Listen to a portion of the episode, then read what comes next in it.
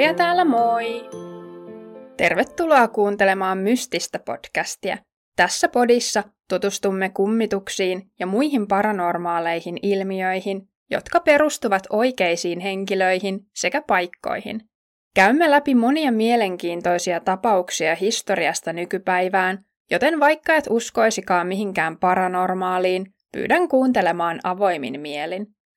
Vaikka en varsinaisesti ota kantaa siihen, onko kummituksia olemassa, niin olen aivan varma siitä, että jotkut ihmismielelle käsittämättömissä olevat tapahtumat ovat todellisia.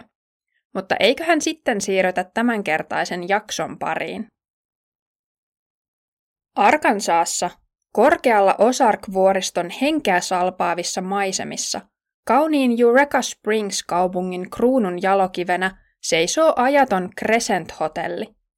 Tämä palatsia muistuttava rakennus tunnetaan läpi vuoriston vieraanvaraisuuden symbolina, osarkkien vanhana leidinä ja se suorastaan huokuu rikasta kulttuurihistoriaa.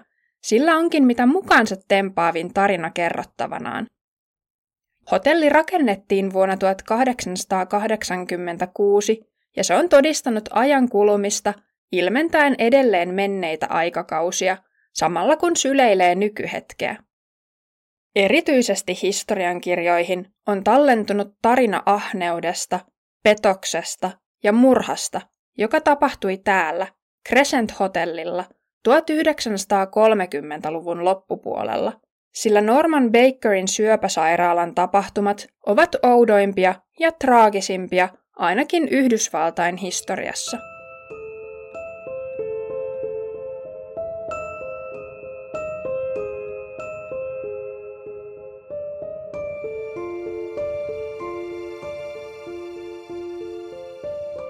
On myös laajasti tiedossa, että monet hotellin entisistä vieraista eivät ole vieläkään halunneet luopua tämän majoituspaikan vieraanvaraisuudesta ja prameista puitteista. Eureka Springs-kaupunki nousi vuoristoon vuoden 1879 tietämillä. Alun perin intiaanit löysivät tämän parantavia ominaisuuksia omaavien luonnonlähteiden keitaan. Uutiset tästä mystisestä paikasta levisivät ja ihmisiä alkoi virrata alueelle läheltä ja kaukaa, etsien lohtua sekä ikuista nuoruutta. Eureka Springs kasvoi nopeasti eloisaksi yhteisöksi, kun yrittelijäitä henkilöitä asettui sinne asumaan, kaivaten ripausta taikuutta elämäänsä. Vuoden kuluessa kaupunkiin oli kohonnut jo 2000 kotia ja siellä asui yli 15 000 ihmistä. Kun alueelle saatiin järjestettyä myös junaraiteet ja sen mukana luonnollisesti junaliikennettä, innostus täytti viehättävän kaupungin. Kasvava maine parantavana pakopaikkana tarkoitti, että mahtava lomahotelli olisi välttämättömyys vierailijoiden tulviessa paikalle. Niinpä vuonna 1884 aloitettiin rakennustyöt. Ne osoittautuivat massiiviseksi ponnistukseksi. Paikalle lennätettiin varta vasten tätä projektia varten irlantilaisia kivenhakkaajia. Yksi näistä työmiehistä putosi kuolemaansa siitä hotellin huoneesta, joka nykyään kantaa numeroa 218. Tässä huoneessa kohdataan useimmin paranormaaleja tapahtumia, mutta siitä lisää hieman tuonnempana. Kahden vuoden kuluttua ikoninen Crescent-hotelli, arkkitehtuurinen mestariteos, seisoi majesteettisesti Crescent-vuoren päällä, tarjoten henkeä salpaavat maisemat sekä ylenpalttiset puitteet. Hotellin avajaiset järjestettiin toukokuussa valtavien tanssiaisten merkeissä. Sadat hienosti pukeutuneet vieraat tanssivat poikki puulattian, orkesterin soittaessa – pysähtyen vain siemaisemaan laadukasta viiniä tai maistamaan suupalan herkullista ruokaa. Hotelli keräsikin nopeasti mainetta ylenpalttisilla tanssiaisillaan, erinomaisilla ruokailukokemuksillaan ja poikkeuksellisella palvelullaan. Seuraavan 15 vuoden aikana se toimi erityisesti eliitin huvittelupaikkana. Hotellissa oli kuitenkin hiljaisempaa talvikaudella, joten sen vuoksi tarvittiin myös muuta toimintaa talouden ylläpitämiseksi. Niinpä rakennuksen menestys jatkui 1900-luvun alussa, kun hotellin tiloissa alkoi toimia myös korkeakoulu, joka tarjosi opetusta naisille. Koulu kukoisti, tarjoten monipuolisen opetussuunnitelman ja edistäen yhteisöä akateemisesti. Missään muualla Yhdysvalloissa ei ollut nuorille naisille tarjolla vastaavanlaista opetusta, joka voimaannutti heitä tavoittelemaan tietoa ja henkilökohtaista kasvua. Vuosien kuluessa korkeakoulu saavutti mainetta huippuosaamisellaan ja oppilaita saapui ympäri maan. Onnettomuudelta ei tosin vältytty tänäkään aikana, sillä yksi oppilas putosi kuolemaansa yhdestä hotellin huoneesta. 1930-luvun lama ajoi Crescentin talousvaikeuksiin ja se jäi kokonaan tyhjilleen vuonna 1934.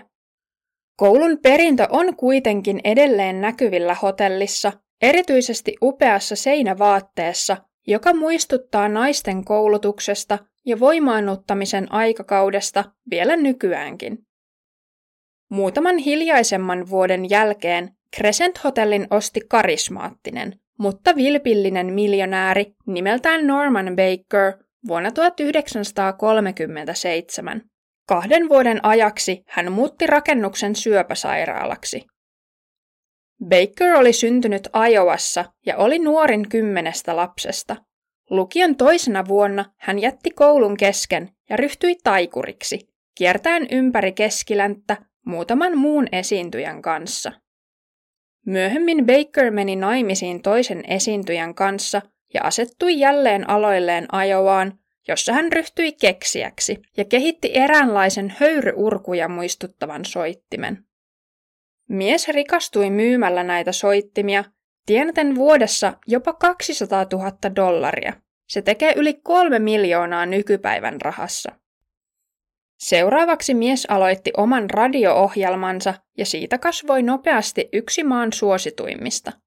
Suosion takasi miehen esiintyjänä oppima kyky puhua erittäin vakuuttavasti ja ohjelma myös lähetettiin iltaisin, yleensä illallisaikaan, jolloin valtaosa ihmisistä oli kotona kuuntelemassa. Mies rikastui entisestään. Tavallisena sunnuntaina hän ansaitsi jopa 3000 dollaria, Summa vastaa yli 45 000 nykypäivän rahassa. Baker vaahtosi monista aroistakin aiheista ja näki salaliittoja kaikkialla. Kuinka kilpailijat ja epäsympaattiset sanomalehdet kirjoittivat valheita hänestä, yrittäen vaientaa totuuden. Moni Bakerin suosikkiaiheista puhuttaa edelleen, kuten rokotteiden vaarallisuus ja kuinka valtio yrittää piilottaa tätä faktaa. Miehen arkkivihollinen, jota hän jatkuvasti arvosteli, oli kuitenkin AMA, eli Yhdysvaltojen lääkäreiden ammattijärjestö. Hän piti sairaaloita teurastamoina ja syytti AMAta siitä, että heillä oli hallussaan lääke syöpään, mutta pitivät sen salassa, jotta lääkärit voivat tienata rahaa leikkauksilla sekä sädehoidoilla. Pitää muistaa, että Baker oli itsekin todella rikas, Mies pukeutui hienoihin pukuihin ja ajoi kalliilla autoilla. Silti hän arvosteli vastustajiaan siitä, että he olivat ahneita puoskareita, jotka olivat valmiita puristamaan tavallisilta ihmisiltä viimeisenkin kovalla työllä ansaitun pennin. Baker, joka oli lopettanut koulun kesken, väitti olevansa itse oppinut parantaja ja vaati, että häntä kutsutaan tohtoriksi, vaikka ei ollutkaan lääkäri. Vuonna 1929 mies matkusti Missouriin, Kansas Cityin, tohtori Osiaksen syöpäsairaalalle. Tohtori Osias oli myös pelkkä puoskari, joka väitti osaavansa parantaa syövän ihmelääkkeellä, joka sisälsi lähinnä alkoholia, fenolia eli karboolihappoa, vesimelonin siemeniä, maissisilkkiä ja apiloita. Miehet alkoivat tehdä yhteistyötä ja valitsivat viisi syöpäpotilasta, joihin testata ihmelääkettä. Kaikki viisi kuolivat, mutta tätä ei kerrottu julkisuuteen. Sen sijaan miehet raportoivat, että kaikki olivat ihmeellisesti parantuneet. Palattuaan kotiin, Baker ryhtyi esittämään parannustaitojaan yleisölle. Kerran hän jopa leikkasi osan erään aivokasvaimesta kärsivän miehen kallosta irti väkijoukon edessä, ruiskuttaakseen ihmelääkettään aivoihin. Mutta pieni yleisö ei riittänyt ja Baker perusti ensimmäisen syöpäsairaalansa Ajovaan. Samalla hän mainosti hoitojaan suureen ääneen radio-ohjelmassaan. Mies käytti vesimelonin siemen lääkettään kaikkien sairauksien hoidossa ja velotti jopa tuhat dollaria per hoito. Tämä kiinnitti AMAn huomion ja lääkärit alkoivat puhua näitä huuhaa-hoitoja vastaan, sillä ylenpalttisista väitteistään huolimatta Bakerin hoidot tai lääketieteelliset väitteet eivät olleet lainkaan uskottavia oikeassa lääketieteellisessä maailmassa. Baker ei kuitenkaan lannistunut, vaan väitti, että AMA oli lähettänyt salamurhaajan hänen peräänsä, mutta murhaaja olikin tunnistanut uhrinsa ystävänsä parantajaksi ja päästänyt Bakerin siksi menemään. Lisäksi hän aloitti varainkeruukampanjan, jotta voisi taistella AMAta vastaan ja haastoi ammattijärjestön oikeuteen. Baker halusi tuoda vanhoja potilaitaan todistamaan puolestaan, mutta he olivat kaikki joko liian huonossa kunnossa tai kuolleita. Tuomioistuin näki miehen puoskarina ja niin hän hävisi oikeudenkäynnin. Baker ei halunnut vankilaan, joten hän pakeni joksikin aikaa Meksikoon. Mies aloitti uuden radio-ohjelman, jossa hyökättiin kovaan ääneen lääketieteellistä laitosta vastaan. Vuonna 1936 hänen onnistui jotenkin tehdä sopimus Iowan osavaltion kanssa, jossa hän voisi palata Yhdysvaltoihin ja istua vain yhden päivän vankilassa. Tämän jälkeen mies halusi asettua jonnekin muualle asumaan. Jonnekin, jossa olisi runsaasti raitista ilmaa ja terveellinen maine. Paikkaan, kuten Eureka Springs Arkansasissa. Baker osti vanhan ja hylätyn Crescent-hotellin pilkkahintaan ja päätti tehdä siitä syöpäsairaalan, nimeten sen samalla uudelleen pilvilinnaksi. Mies käytti suuren summan rahaa remontoidakseen rakennuksen ja sisätilat maalattiin karnevaalimaisilla väreillä, erityisesti hänen suosikkivärillään, laventelilla. Merkittävintä lienee kuitenkin se, että mies varmisti oman turvallisuutensa pakoreitillä, piilotetuilla portailla, jotka lähtivät hänen ensimmäisessä kerroksessaan sijaitsevasta toimistosviitistään. Toimistossa oli myös uniikki kuusisivuinen työpöytä, joka toimi hänen kuuden eri liiketoimintansa keskuksena, edustaen miehen yrittäjähenkisyyttä sekä häikäilemätöntä luonnetta. Baker käynnisti suuren mainoskampanjan ja lupasi kykenevänsä parantamaan kaikki sairaat. Oikeiden syöpähoitojen sijaan mies kuitenkin perusti edelleen koko hoidon raikkaaseen ilmaan, terveelliseen ruokaan sekä liikuntaan, ja tietenkin hänen ihmelääkkeeseensä.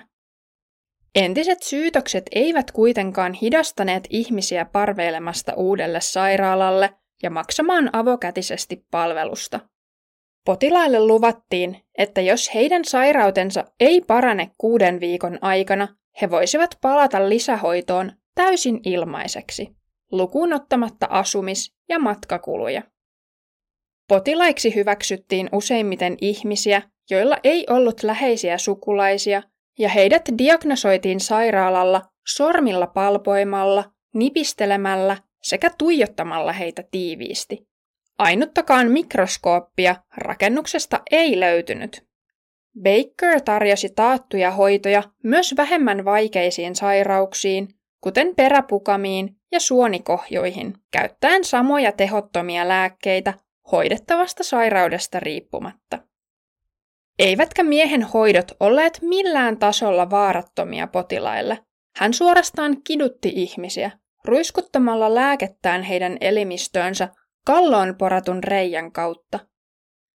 Jo pian avajaistensa jälkeen osa rakennuksesta ääni eristettiin ja suljettiin ulkoa lukittavan oven taakse. Tämä alue kantoi nimeä psykiatrinen osasto. Sinne eristettiin kivusta ulvavat ja itkevät potilaat piiloon uteliailta katseilta. Kun potilas viimein kuoli joko sairautensa uuvuttamana tai hoidon takia hänet kuljetettiin pois yöllä, pimeyden turvin. Pian alkoi liikkua myös huhuja, että Baker teki ruumiishuoneessa kokeita potilailleen. Kerrottiin myös, että hotellilta kulki salainen tunneli paikalliseen krematorioon, mutta tällaista ei ole koskaan löydetty. Suurin osa potilaista kuoli miehen toivottomassa hoidossa. Nekin ihmiset, jotka julistettiin parantuneiksi, olivat oikeasti huonommassa kunnossa lähtiessään kuin saapuessaan sairaalalle ja kuolivat pian kotiinpalunsa jälkeen tai jopa kotimatkan aikana. Se on varmaa, että ainakin 44 ihmistä menetti henkensä sairaalalla sen toiminnan aikana.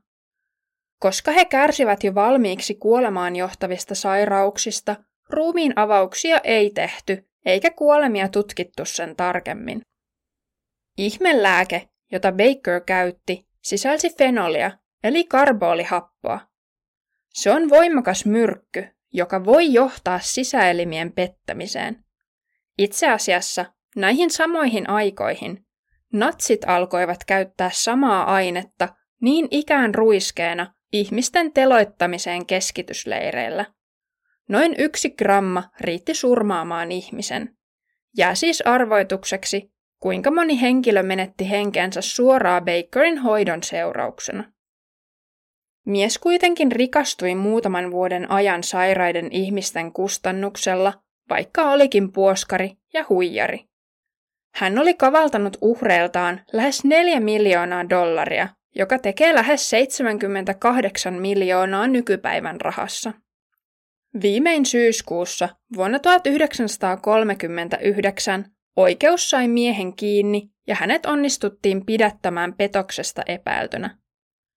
Baker istui vankilassa vain neljä vuotta, jonka jälkeen hän vietti hiljaisempaa elämää jahdillaan Floridassa, jossa hän kuoli 75-vuotiaana, ironisesti maksasyöpään.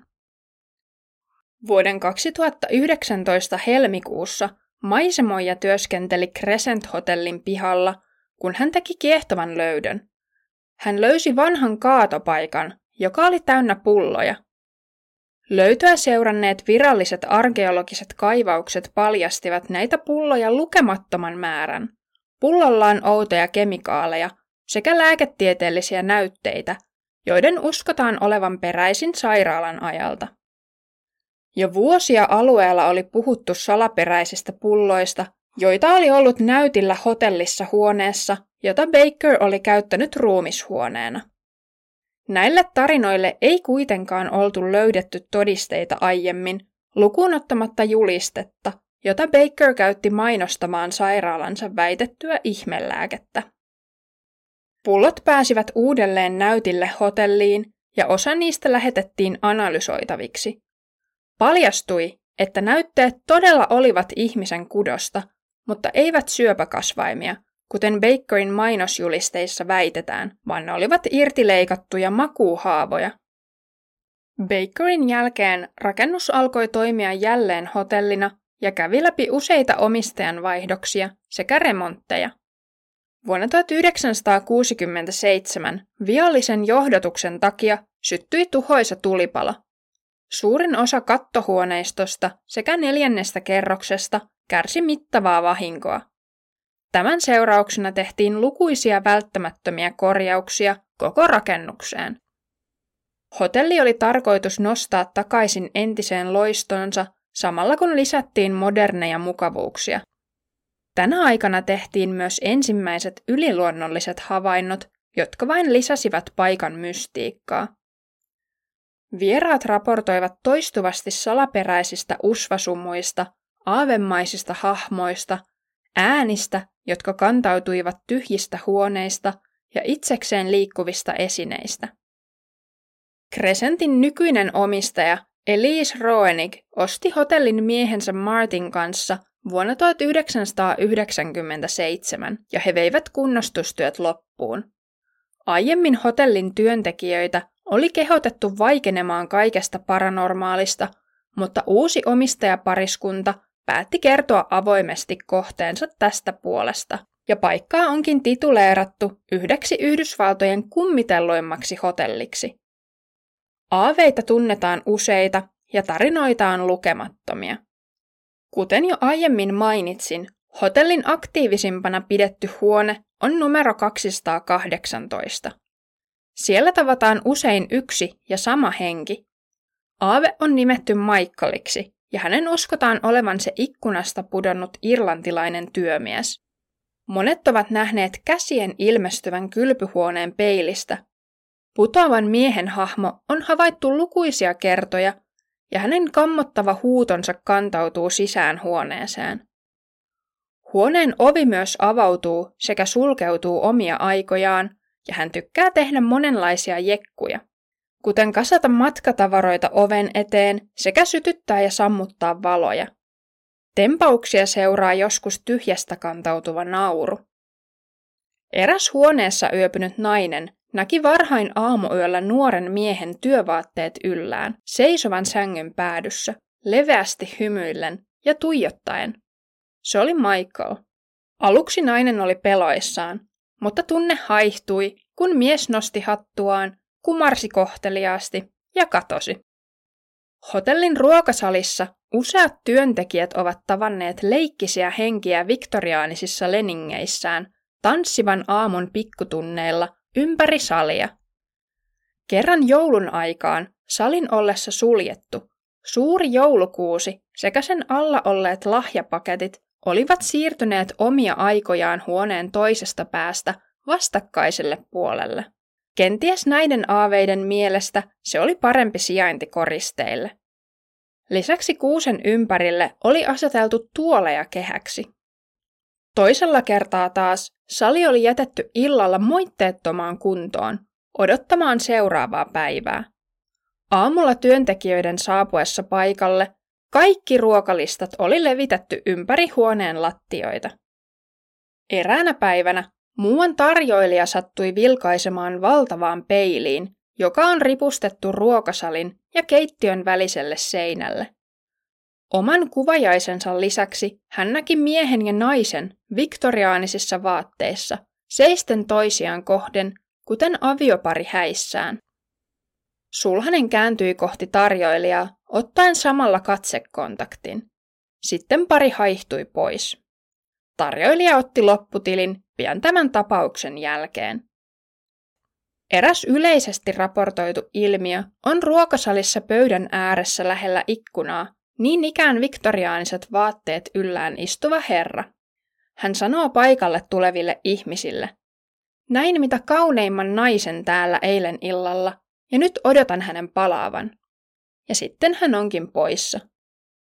Eräs hotellin kokeista vannoo, ettei ryyppää töissä ollessaan. Itse asiassa hän ei koske alkoholiin laisinkaan. Pariin otteeseen häntä on kuitenkin houkuttanut korkata pullo outojen kohtaamisten jälkeen keittiössä. Eräänä aamuna pilkkoessaan vihanneksia mies huomasi pienen, silmälasipäisen pojan vanhanaikaisissa vaatteissa hyppelehtivän sinne tänne huoneessa. Toisena aamuna taas kokin vasta sytyttäessä valot keittiöön. Lähes kaikki pannut ja kattilat putosivat lattialle koukuistaan, ilman mitään selitystä. Myös Norman Bakerin aave on nähty toistuvasti, etenkin hotellin aulassa. Hänellä on kuvailtu olevan yllään violetti paita ja valkoinen pellava puku. Baker käytti eläessään aina kesäisin valkoista pukua, talvisin liituraita pukua ja violetteja paitoja vuoden ympäri. Huoneessa, jota Baker käytti ruumishuoneena, on usein kuultu outoa nitinää sekä kolinaa. Jotkut ovat myös nähneet äänen aiheuttajan. Aavemainen sairaanhoitaja työntää tyhjiä paareja. Hotellin huoltomies todisti samalla alueella, kuinka pyykinpesukone käynnistyi itsestään keskellä yötä. Entisellä ruumishuoneella on nähty myös pienen, noin seitsemän- tai kahdeksanvuotiaan tytön aave. Hänellä on pitkät ruskeat kiharat ja vanhanaikaiset vaatteet. Usein tyttö nähdään kurkkimassa oviaukosta.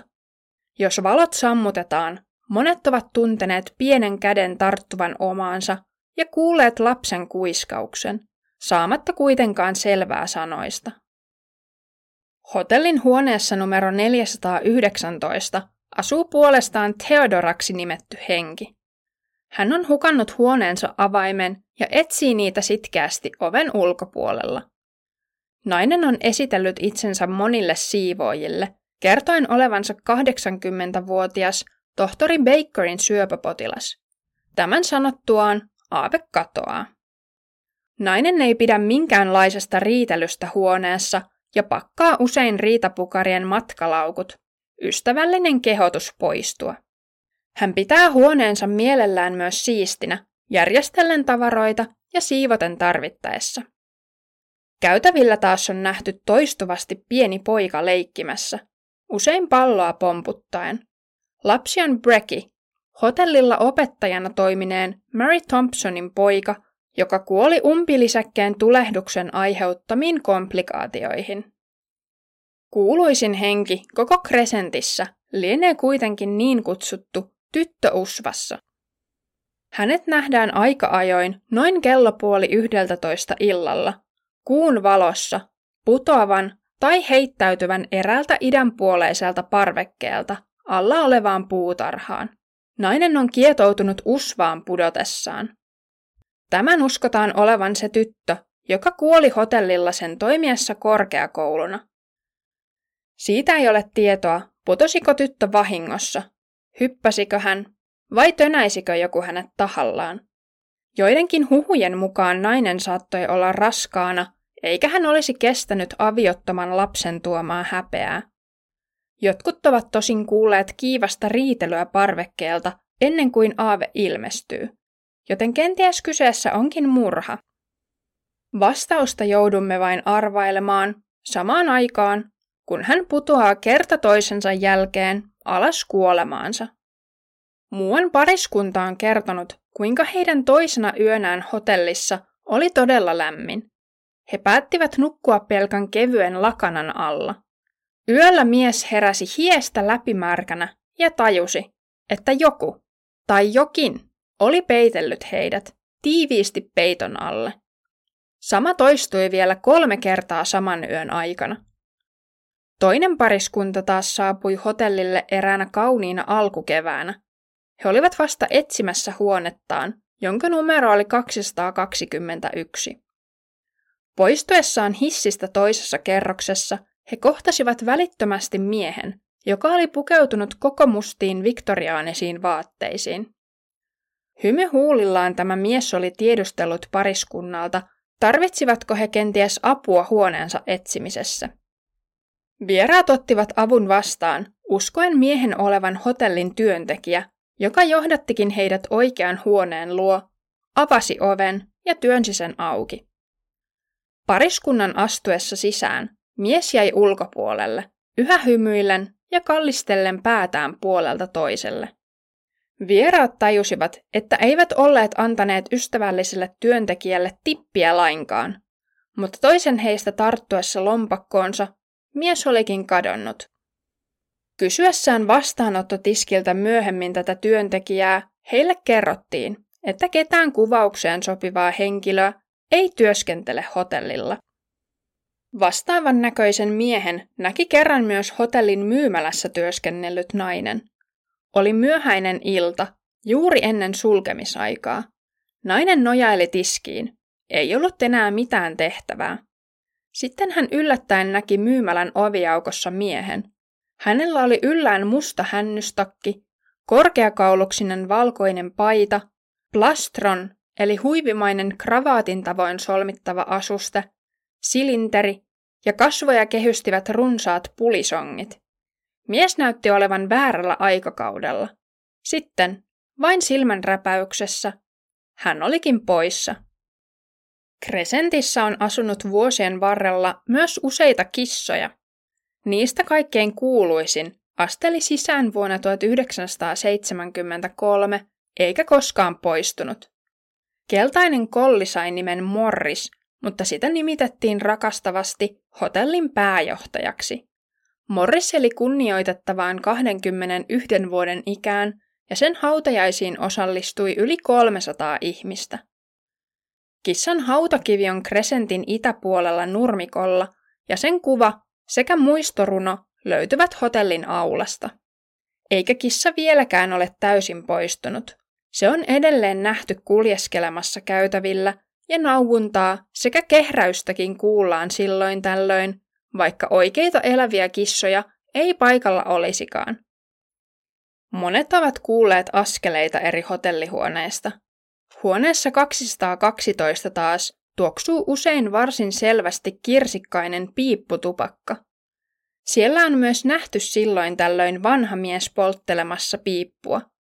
Tämä aave on tohtori John Fremont Ellis, hotellin entinen lääkäri, joka kuoli vuonna 1931. Valopallot, oudot äänet ja kylmät kohdat ovat arkipäivää tällä todella aktiivisella hotellilla. Eräs usein toistuva ilmiö tapahtuu hotellin kolmannessa kerroksessa. Lukuisat ihmiset ovat alkaneet kärsiä täällä yllättäen huimauksesta. Väri katoaa kasvoilta ja jotkut ovat jopa pyörtyneet. Monet ovat huomanneet myös yllättäviä lämpötilan muutoksia. Ne, jotka tämän kokevat, palautuvat kuitenkin nopeasti. Monet epäilevät, että tällä paikalla yhteys henkimaailmaan on voimakkaimmillaan. Paikka houkuttaakin aaveiden metsästäjä ympäri maailman, ja siellä on tehty lukemattomia tutkimuksia. Myös virallisia kummituskierroksia järjestetään ympäri vuoden, ja Crescent onkin nykyään yksi suosituimmista hotelleista ja rakastetuimmista hääpaikoista Yhdysvaltojen eteläpuolella. Jos siis satut matkustamaan alueelle, kannattaa ehdottomasti varata huone tai ainakin käydä tutustumassa rakennukseen sekä sitä ympäröivään upeaan luontoon. Eroosion kuluttamat osarkvuoret, joiden päällä tämä kaikki lepää, on satoja miljoonia vuosia vanhaa. Täällä olet hetken osana esihistoriaa. Läheinen metsä resonoi muinaista energiaa. Puut suorastaan humisevat sen mukana. Kuulostaa kuin ne hengittäisivät. Tämän paikan syvässä hiljaisuudessa on jotain raskasta, kuin jotain painavaa ilmassa. Erityisesti auringonlaskun aikaan tai juuri ennen aamunkoittoa, kun sumu leijuu notkoissa ja kallioilla. Tunnelma on aavemainen, lähes unenomainen. Siinä on jotain syvää, jotain rauhatonta. Tämä sama jatkuu sisällä hotellissa. Jokainen porraskäytävä ja tasanne tuntuu jännittyneeltä. Jok ikinen tyhjä käytävä tuntuu olevan täynnä väentungosta. Ja kaikissa huoneissa tuntuu siltä, kuin joku olisi juuri poistunut. Täällä et ole koskaan oikeasti yksin. Monille, varsinkin herkille ja vastaanottaville, juuri tämä on koko paikan pointti. Tuntea olonsa hieman pelokkaaksi yliluonnollisten olentojen edessä. Tuntea elävänsä kuolleiden keskuudessa. Pimeässä joillekin kaikki on kummitustarinaa. Mutta Crescentissä jopa skeptikot tuntevat sen. Jos eivät pelkoa, niin ainakin ilmassa väreilevän surun. Heille, jotka avaavat tunteensa, historiallinen pelon, tuskan ja menetyksen tunne voi olla ylivoimainen. Koska pahin hirviö tässä maailmassa on vain tavallinen ihminen. Se voi olla kuka tahansa heikko, ahne ja vastuuton henkilö, valmiina myymään toivoa toivottomille, terveyttä sairaille. Ne onnettomat, jotka kirjautuivat sisään Bakerin sairaalaan, menettivät kaiken, ja heidän entiset huoneensa kantavat kaiken tämän tuskan. Kiitos kun kuuntelit Mystistä podcastin tämänkertaisen jakson. Ota podi seurantaan somessa ja palataan asiaan taas ensi perjantaina uuden mielenkiintoisen jakson parissa.